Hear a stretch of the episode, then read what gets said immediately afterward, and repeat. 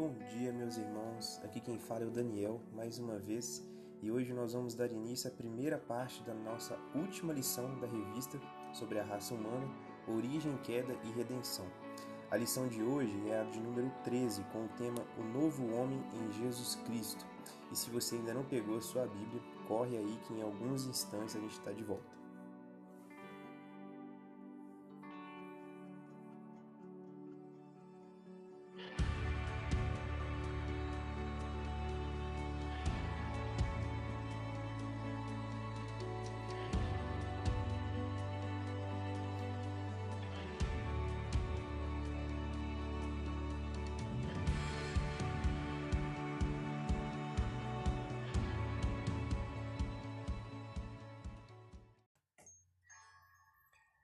Estamos de volta e antes da gente começar a nossa lição, vamos orar mais uma vez?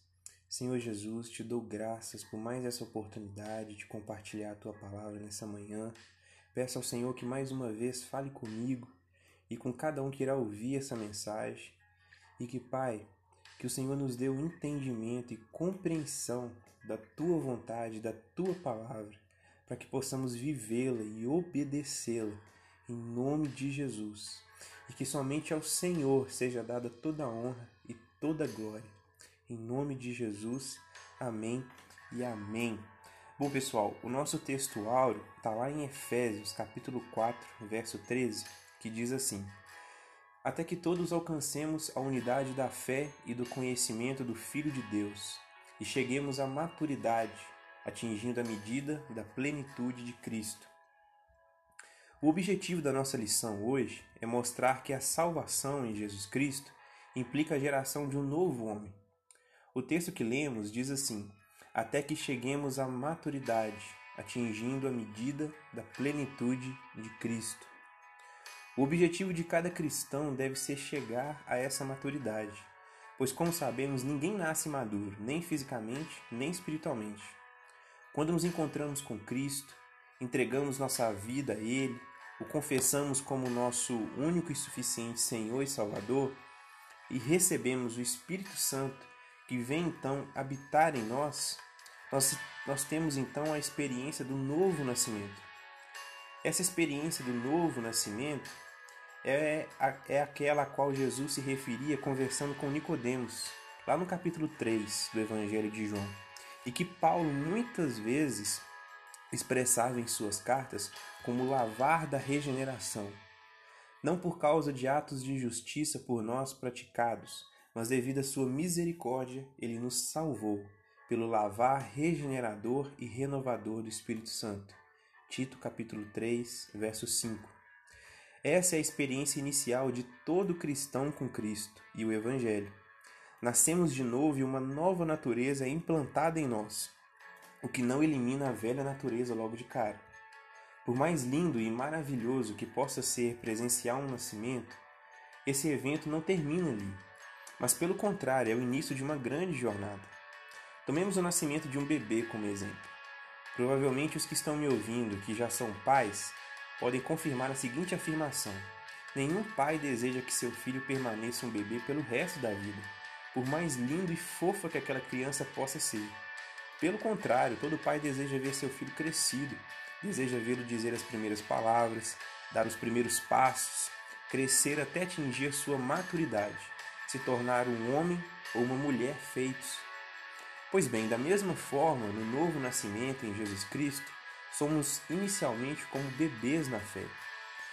Nesse estágio, à semelhança de uma criança, nós não podemos nem conseguimos ingerir todo tipo de alimento nem compreender e assimilar todo tipo de palavras e informações.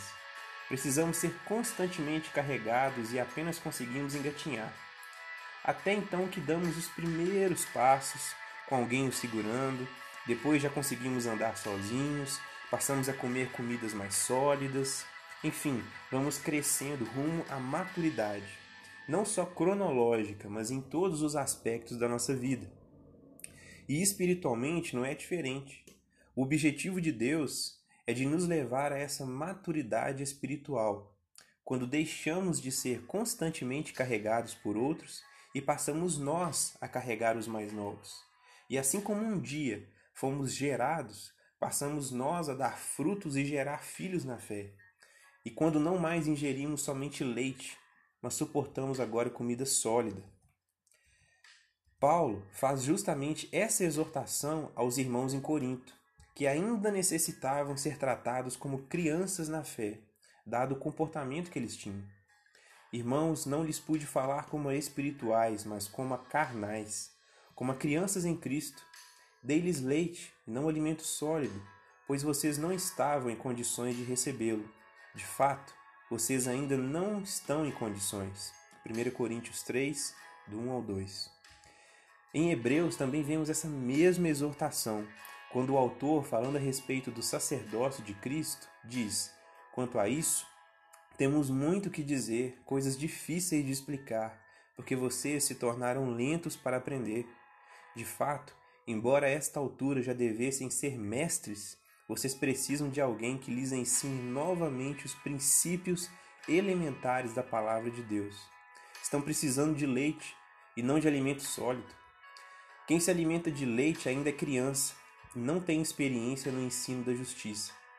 Mas o alimento sólido é para os adultos, os quais, pelo exercício constante, tornaram-se aptos para discernir tanto o bem quanto o mal. Hebreus capítulo 5, do 11 ao 14. Mas para qual parâmetro? Qual, qual é o parâmetro para essa maturidade? Qual é o alvo, o modelo a ser perseguido? No nosso texto áureo em que lemos, essa resposta é dada logo em seguida. Diz assim: E cheguemos à maturidade, atingindo a medida da plenitude de Cristo. Então, o nosso alvo, nosso modelo a ser atingido é Jesus Cristo. Nosso objetivo é chegarmos à perfeição de Cristo. Jesus Cristo é o homem perfeito.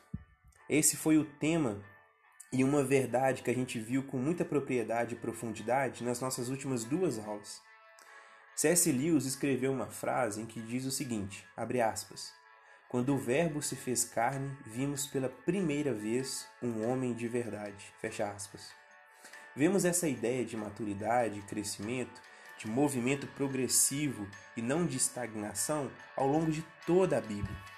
Lá em Provérbios, capítulo 4, verso 18, nos diz o seguinte: Mas a vereda dos justos é como a luz da aurora, que vai brilhando mais e mais até ser dia perfeito. Portanto, nosso alvo e modelo é Cristo, e ele é perfeito.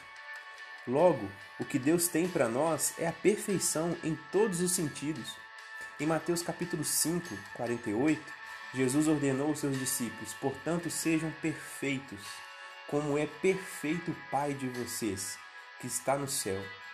E em Gênesis capítulo 17, verso 1 também diz: quando Abraão atingiu a idade de 99 anos, o Senhor apareceu a ele e disse: Eu sou o Deus Todo-Poderoso. Ande na minha presença e seja perfeito. Essa perfeição não é algo visível em nós de imediato, mas que já está decretada nos céus a nosso respeito. O que não significa que esse estado de, de perfeição vai cair do céu sobre a nossa cabeça. Ele é expresso mediante uma ordem de Deus para nós seja perfeito. A concretização dessa perfeição se dá mediante um processo gradual, como vimos no texto de Provérbios 4:18, e que a gente vai aprofundar mais adiante. Essa perfeição se dá em nós de maneira progressiva, não porque Deus não poderia realizá-la de forma instantânea, mas porque ele mesmo decidiu trabalhar em nós por meio de um processo. A maturidade da qual falamos tem tudo a ver não só com a segunda ordem que Deus deu a Abraão, seja perfeito, mas também com a primeira, ande na minha presença. Porque, como dissemos, esse é um processo gradual. Acredito que uma frase que John Stott escreveu expressa bem esse andar na presença de Deus que nos leva à maturidade.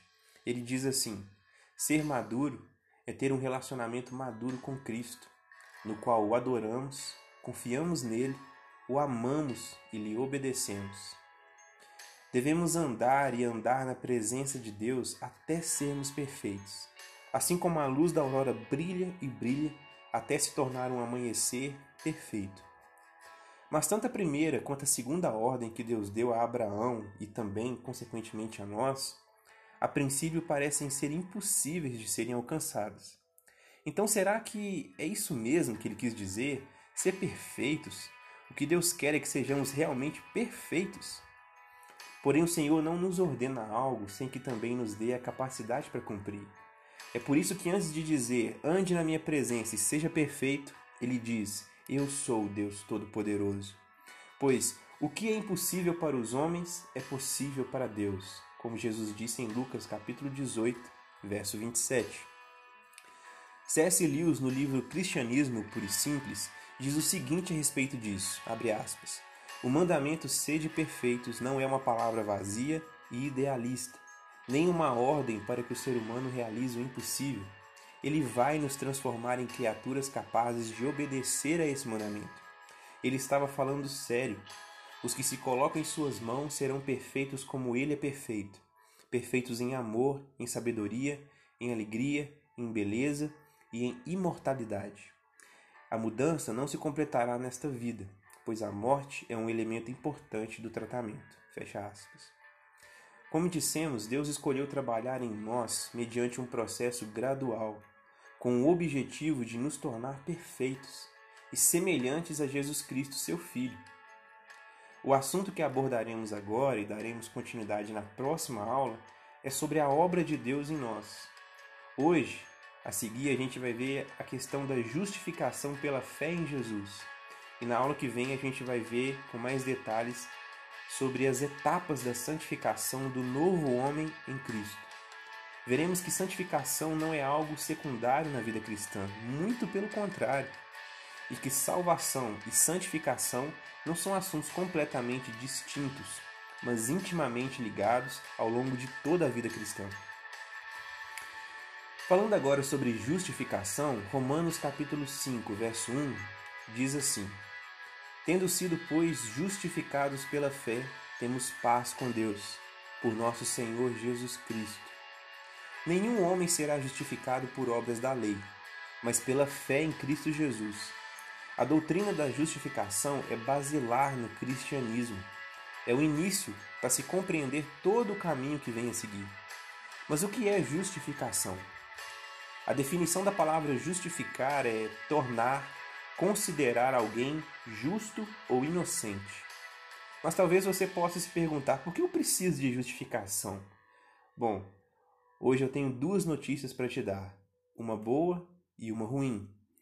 E eu vou começar pela ruim.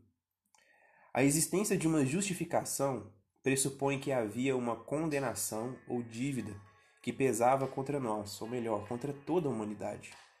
Ouvi uma vez que, se desejamos compreender o propósito de alguma coisa, é preciso voltar onde tudo começou. E para entendermos o quadro todo em relação à necessidade que todo homem tem de ser justificado, para isso nós vamos precisar voltar no início de tudo, na criação da humanidade. Pois bem, quando Deus criou o homem, ele o criou à sua imagem e semelhança, como está escrito em Gênesis 1:27. Criou Deus o homem à sua imagem, a imagem de Deus o criou, homem e mulher os criou. Toda a criação foi estabelecida debaixo da seguinte ordenança, ordenança de Deus: que cada espécie reproduzisse outros seres semelhantes a si própria.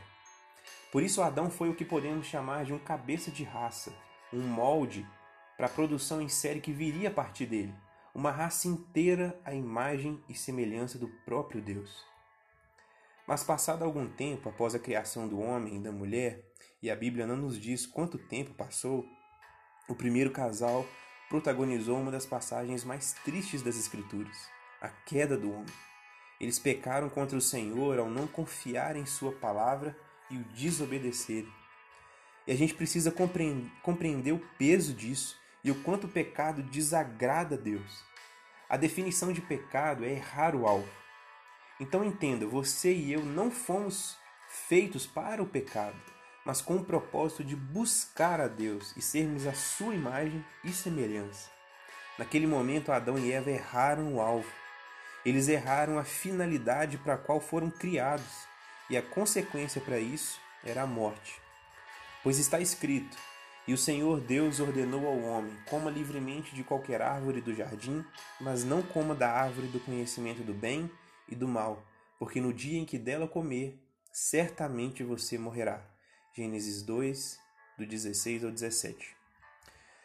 O pecado trouxe a morte, morte física, mas principalmente espiritual, que é a separação entre nós e Deus. Em Isaías 59, 2, diz: Mas as suas maldades separam vocês do seu Deus.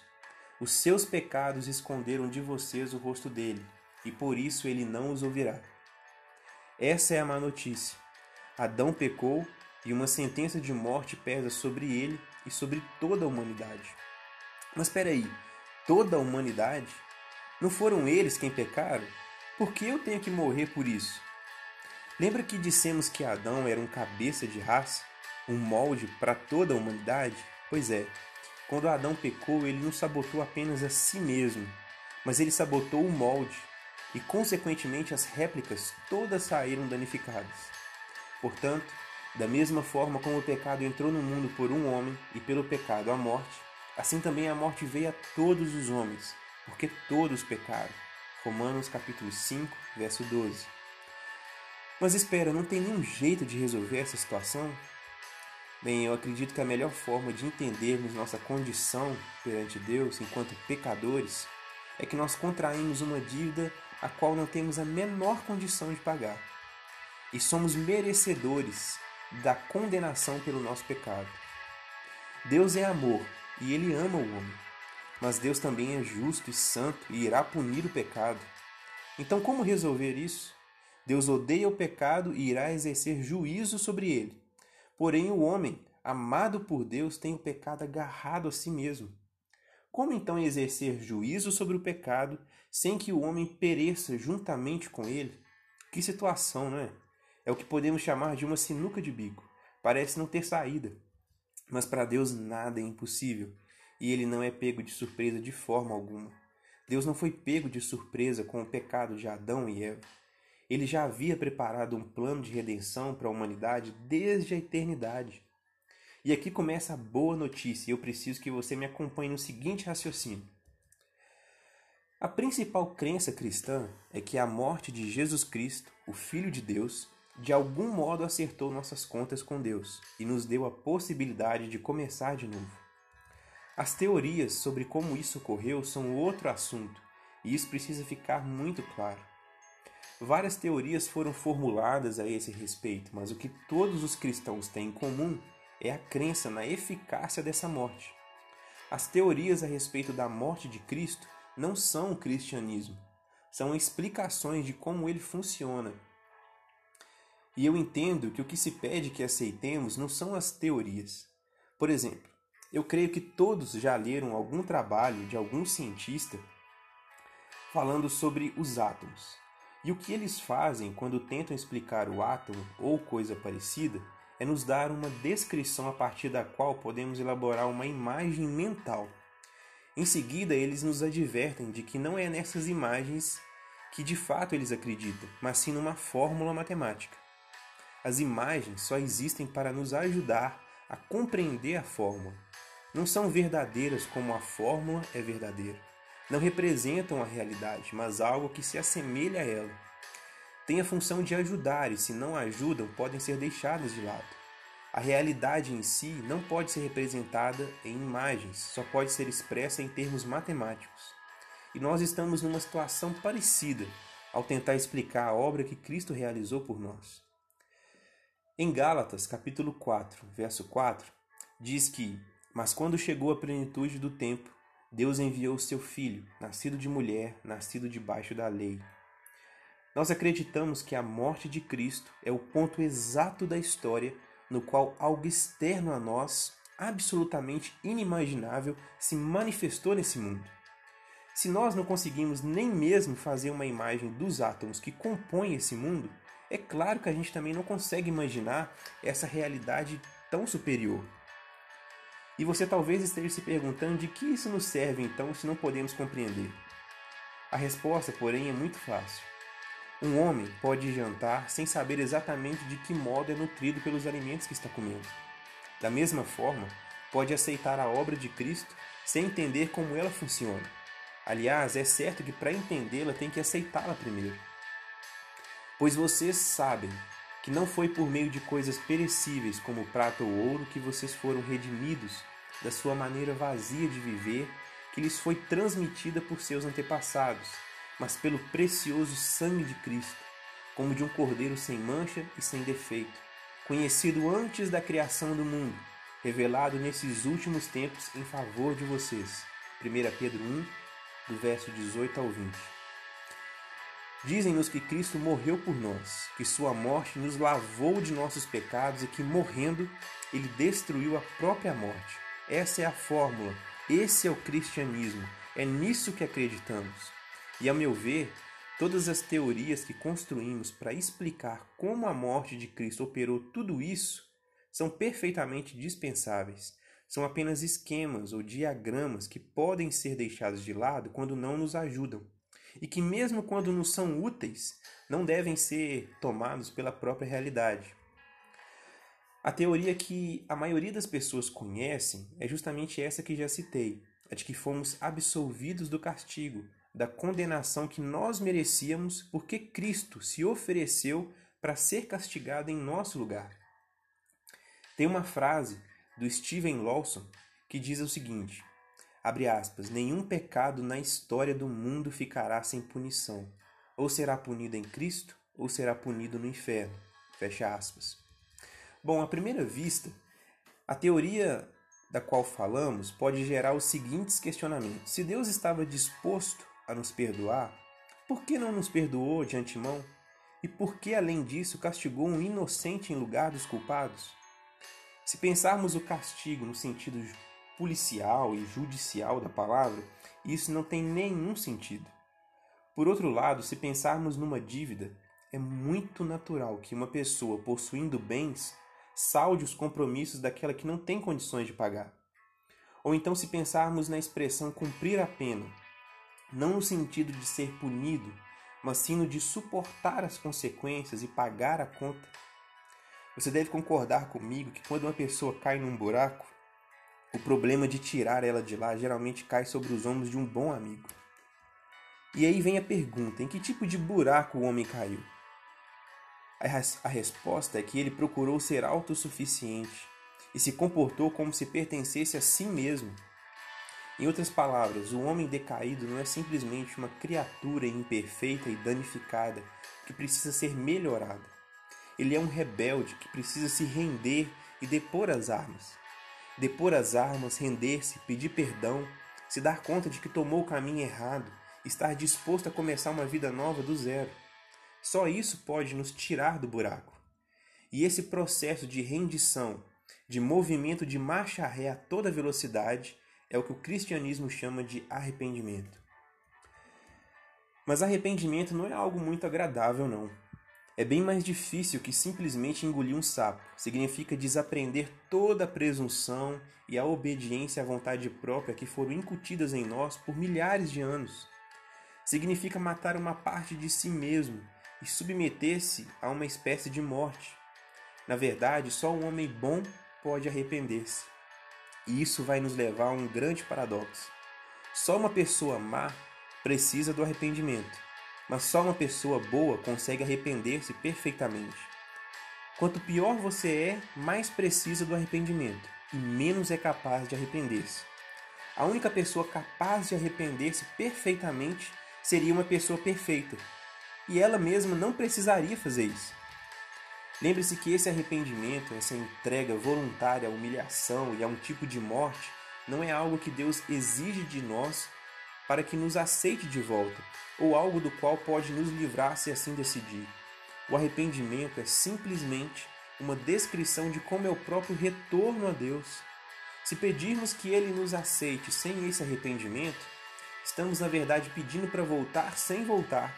Não é possível. A essa altura, você já deve ter percebido que todos nós somos pecadores e maus por natureza.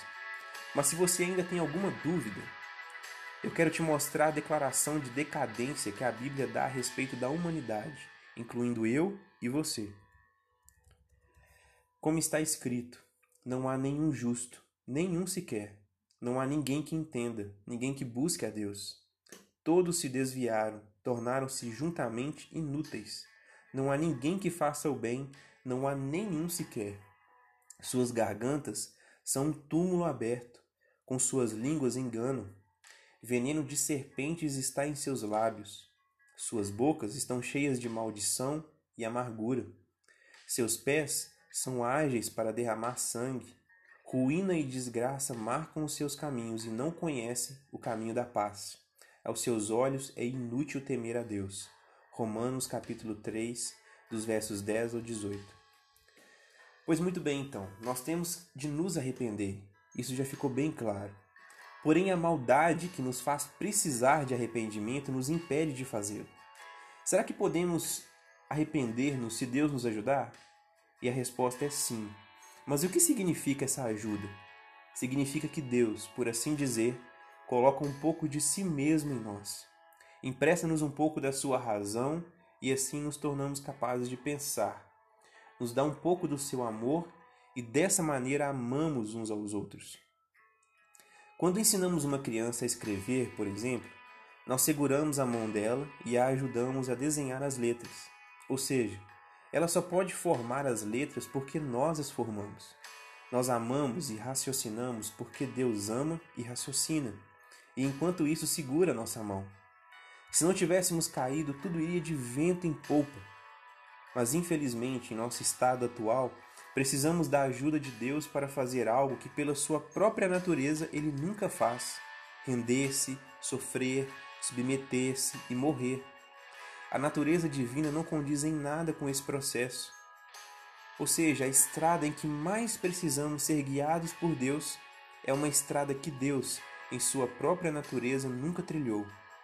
Deus só pode partilhar conosco o que tem, mas ele não tem essas coisas em sua própria natureza. Suponha, no entanto, que Deus se torne homem. Suponha que nossa natureza humana seja fundida com a divina na forma de uma pessoa essa pessoa poderia nos ajudar, certo?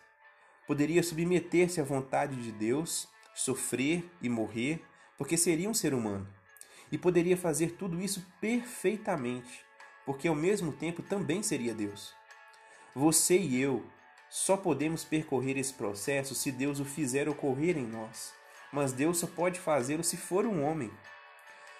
Assim como nosso pensamento só pode ir adiante por ser uma pequena gota tirado do oceano da inteligência divina, assim também nossa tentativa de morrer só dá certo se participarmos da morte de Deus.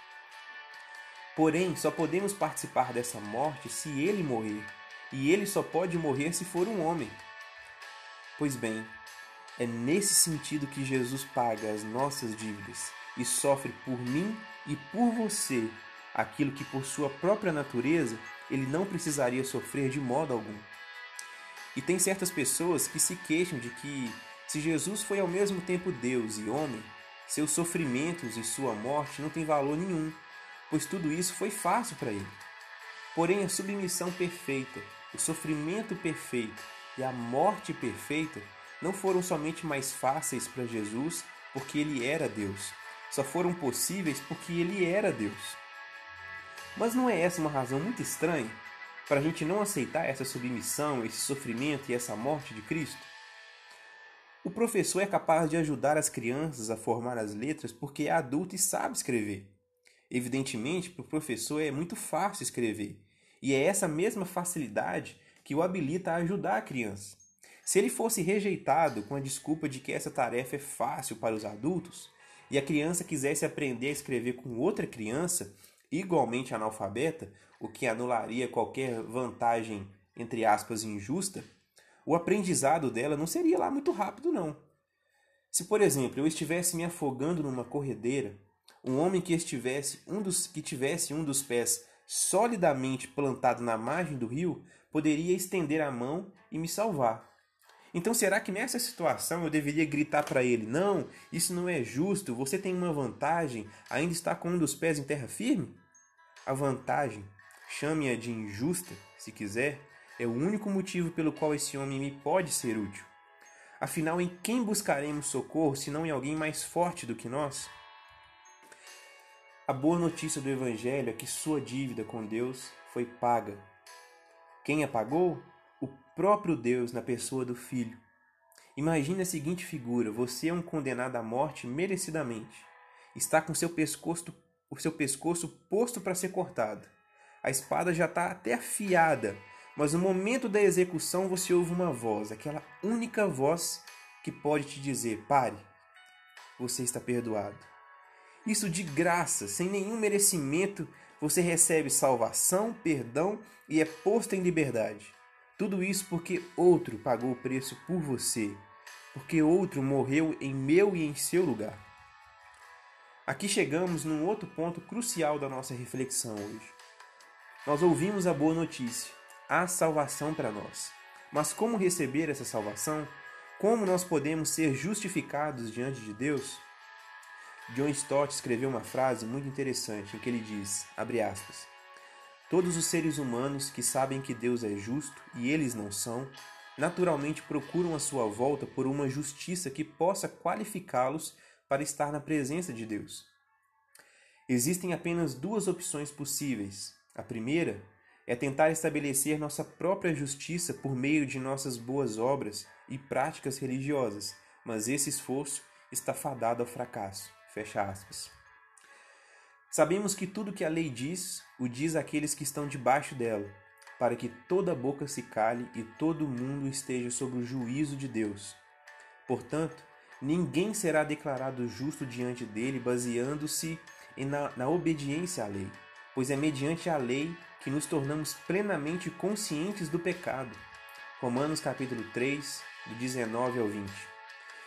E o John Stott ele continua dizendo nessa frase: a outra opção é submeter-se à justiça de Deus, recebendo-a dele como um dom gratuito mediante a fé em Jesus Cristo.